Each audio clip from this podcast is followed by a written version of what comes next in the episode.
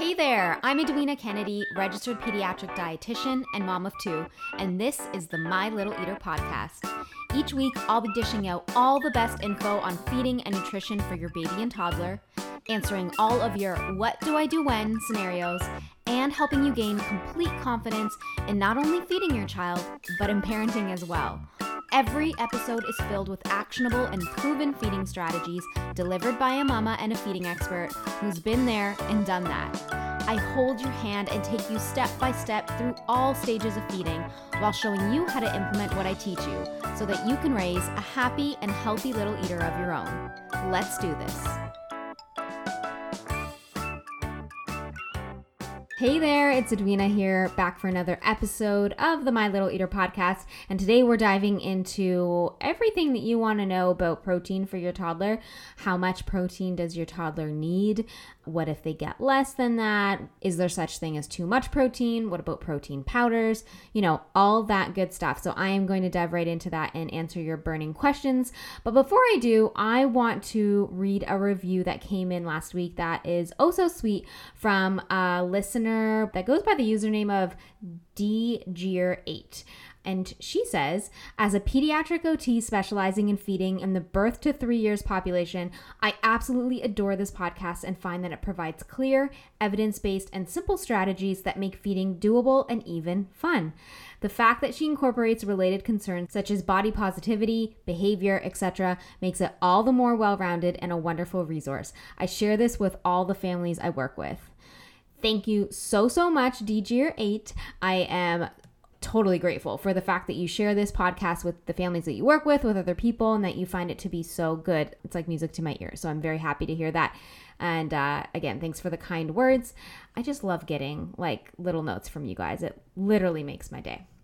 All right, so let's go to the main topic of today. And like I said, that is going to be about protein. So, protein is mainly found in the meat and alternatives food group. So if you're to think about what food has the highest amount of protein, most people automatically think, oh yeah, meat. That's pretty obvious. Maybe you're going to think, oh, yeah, well, seafood too. That's a good source of protein, which is very true. And if you're really good, you're probably going to think of pulses. So things like beans and lentils and chickpeas. And perhaps maybe if you're vegan or vegetarian, you're also pretty accustomed to the fact that tofu or like other soy products like edamame beans, they have great, great sources of protein as well. And dairy foods also have really good sources of protein. So things like milk and yogurt and cheese. But yeah, a lot of times we're like not thinking of all that stuff and we're thinking meat. If my kid doesn't eat meat, they're not getting enough protein. That's pretty much the number one thing I hear when uh, parents are concerned about their toddler's picky eating habits. And for many kids, meat is a hard food to get accustomed to. And maybe like aside from the odd chicken nugget or sausage, it's pretty common to see kids who don't eat a lot of it, uh, if any, at all. So some kind of end up in this like accidental vegetarianism where they're not really making this deliberate decision to be a vegetarian, but just because of the fact that, you know, meat isn't really fully accepted yet, meat just becomes void in their diet and they are usually at least most toddlers are pretty carb obsessed and maybe even dairy obsessed but yeah meat is a definite no. And a lot of us parents are usually really worried like i said when this nutrient specifically, like above all other nutrients, doesn't seem to be like a thing in our kids' diets. And we freak out, you know, our toddler's not getting enough. And so then we begin exploring things like protein powders and protein shakes and protein bars to increase any and all protein that we can get into their diets which usually is not necessary. And I'm going to I'm going to tell you why. I'm going to start off by telling you the requirements for protein for toddlers. And most times parents are pretty like surprised to see that it's not as high as we, I don't know, like to think it is. So the requirements for a toddler aged 1 to 3 years old is 13 grams a day. So you can do if you want like an even simpler estimate by dividing their body weight by 2. So the number that you get is the number of grams of protein that they need per day. So, for example, if they are 30 pounds, then they need about 15 grams of protein a day. If they're only 25 pounds, then they need about 13 grams per day. So, this is obviously an estimate, but it's enough to give you a good idea of their daily protein needs. And I mean, I really don't know what you think of this. I wish I could like read your mind through this, um, through your earbuds, but it's actually a really low number compared to how much we usually think they need. And if you think of like, I don't know, a small piece of chicken, like a chicken breast, which would be about the size of the palm of my hand. I want you to think of like, or I guess of your hand. If you look down at your hand and you, you we're not counting fingertips or anything, if you literally just look at the central palm part, um, that size would give about 25 to 30 grams of protein depending on the size of your hand. So imagine they only ate like half of a chicken breast that would be the whole day's worth of protein that they need. Like that would be the 13 grams a day that they need. So if you think about it that way, protein needs aren't as high as most of us think, right? If they only have like half a chicken breast a day. But if you think about it even further, even grain products have protein in them. So if you were to break down like the nutrient content of like cooked spaghetti, you would find half of a cup has four grams of protein. A slice of bread has two grams of protein usually, and there's some types that can go up to like four grams uh, per slice. Things like I think Ezekiel would definitely be one of those half of a cup of rice, for example, would also have two grams of protein.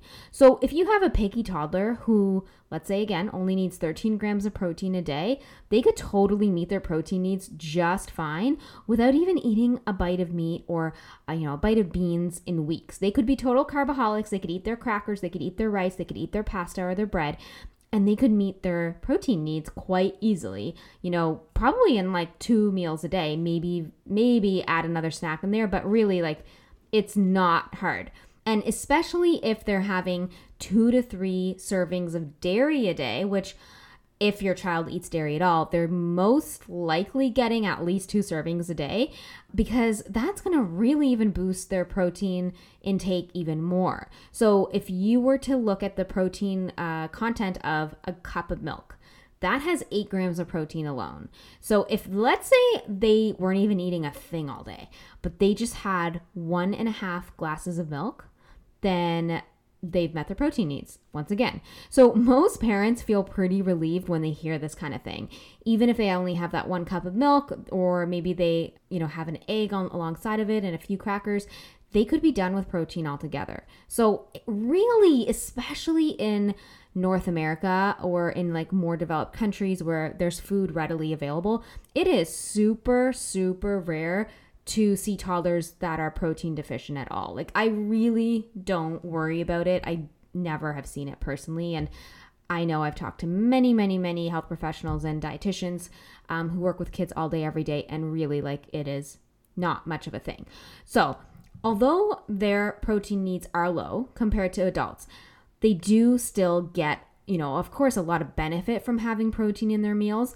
So I'm going to walk you through like just a couple of the benefits. So first of all, it is one of the main building blocks for muscles and really for helping them grow and develop and it also helps keep them fuller for longer. And it kind of helps tide them over until the next snack or meal time more easily um, and hopefully avoiding a hunger meltdown. Now i have a specific formula that i do teach my clients that teach people in my feeding toddlers online course. I've talked about it before online. And that is my ffp rule which means that you're always including a source of fiber a source of fat and a source of protein in every single meal. So protein is a main component to every single meal that should always be offered to your toddler because yes that is going to help keep their blood sugar levels stable help them last until their next meal. Obviously it's a big building block for their growth so it is very important. We want them to have it but we don't really need to freak out. I would say pretty much, I don't know, I'm to just throw like the number 95% of the time because the chances that they're like way under on protein are really low. Now, you're still going to have those parents again, maybe if they haven't heard this stuff before, they're going to be concerned and they're going to usually be running to like products, protein supplements and powders, collagen powders, all that stuff to help boost their child's protein intake. So, I want to now move into a little bit of like you know, information about that. Is there a harm to offering products like this? Is there such thing as too much protein? Are they safe? So let's just start by saying that I mean, in a nutshell, when you're using these products in like small, sparing amounts, protein powders and collagen powders, most of the time, they pose no danger to your child. I mean, as long as you're getting a really pure, good ingredient, like kind of trusted sourced protein supplement, and it's used sparingly, it's usually okay. However, I recommend avoiding them if you can. And here's why for one, most protein powders, they contain a lot of additives. They contain artificial sweeteners, they contain colorings, and because they're considered a supplement, they're actually not regulated by the FDA. So there have been many circumstances, many instances where there's been contamination of ingredients or there's been ingredients that haven't actually been placed on the label that have been tested and found in there. So for example, a lot of times when you see like natural flavors, you can actually be getting a lot more uh, than you bargained for in there. So you don't really know what you're getting. And that's why, even for pregnant women, it's not recommended that you're taking protein powders uh, because you don't want to mess with anything when you've got a new growing baby in there. And we really don't know kind of what we're dealing with all the time. Now, protein powders and supplements again, if they're offered in small amounts, no big deal, but not needed. But of course, every child has you know, they're different needs, they have different circumstances. So there are certain instances, for example, for kids who have like stunted growth, um, who are really underweight or who aren't getting enough calories in period. Then nutritional supplements can help, um, which usually do have protein in them. However, focusing only on protein is not usually the way to go with these kids. I mean, I can't speak for every single circumstance, but generally speaking, it's not like the one thing you have to focus on. They're likely deficient, like if they're stunted in growth, for example, they're not growing in height, they're really, really underweight. They're usually more deficient in iron and zinc, and if they need a variety of amino acids to help with this stunted growth and development, along with protein, of course. So always i would suggest work with a dietitian work with your doctor when you're considering supplementation for your child in those specific circumstances but otherwise for healthy normal run of the mill, like quote unquote picky toddlers, you don't have to, you know, deliberately add in any of these protein supplements. And even I'm going to go as far as saying, like, be careful with, you know, outside of the ingredient piece, be careful about how much you're offering because the maximum daily total protein kind of level, like uh, upper level for toddlers, is in the range of about 50 to 70 grams. And again, it depends on their weight and everything, but that's like kind of a kind of like an upper limit for most toddlers. I would say it is hard to ever get there unless you're giving them supplements. So with food, I would never really worry that they're getting too much protein. But if you're giving them protein powders, like maybe you're giving them like a shake or something like that, one scoop of most protein powders has between 15 to 20 grams of protein. So that is a lot. That's already over, you know, the kind of minimum amount that your toddler needs per day. Um, and if they're having that plus maybe a bar or something like that, like they would be hitting the 40 to 50 gram mark easily. So they're at that higher, like, you know, the upper level. And we just want to be careful because excess protein could cause dehydration, or in some cases, it kind of creates like an increased workload and can place some stress on the kidneys, which can cause them to malfunction. And also, excess protein intake triggers the body to eliminate higher amounts of calcium than usual. And so, as the body's calcium stores diminish, the bones become weaker, they become more brittle. Of course, we're talking like long term high protein intake. So, generally speaking, these effects, yes, they're rare. You would need to consume like a ton of protein daily in order to really see any issues, but just be aware of the potential risks if your child does eat a lot of high protein supplements. Um, I would say tone it down don't feel like you need to offer them. In fact, I would scale them back completely and only offer if it's like from a directive from your doctor or your dietitian because there's a specific medical reason. So, I think with the purpose of this podcast episode, I really just wanted to lay the like foundation for you in terms of like what are the protein needs? Like where should we really set our expectations?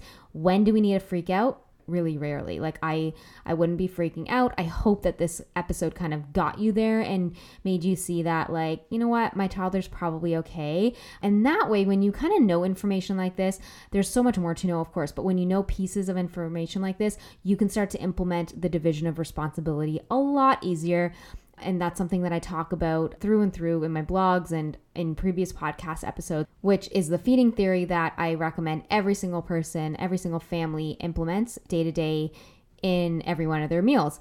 And you can actually do that when you feel less stressed about the nutrition piece and knowing that they don't have to have these like obscene amounts of nutrients that we often think they need. And that way we can just kind of chill, take a step back and let them do their thing, trust them during the meal process to just eat what they feel like eating in that in that individual meal or individual snack time. Anyway, that's a that's another podcast episode, another topic that we can get into in some more detail on another day.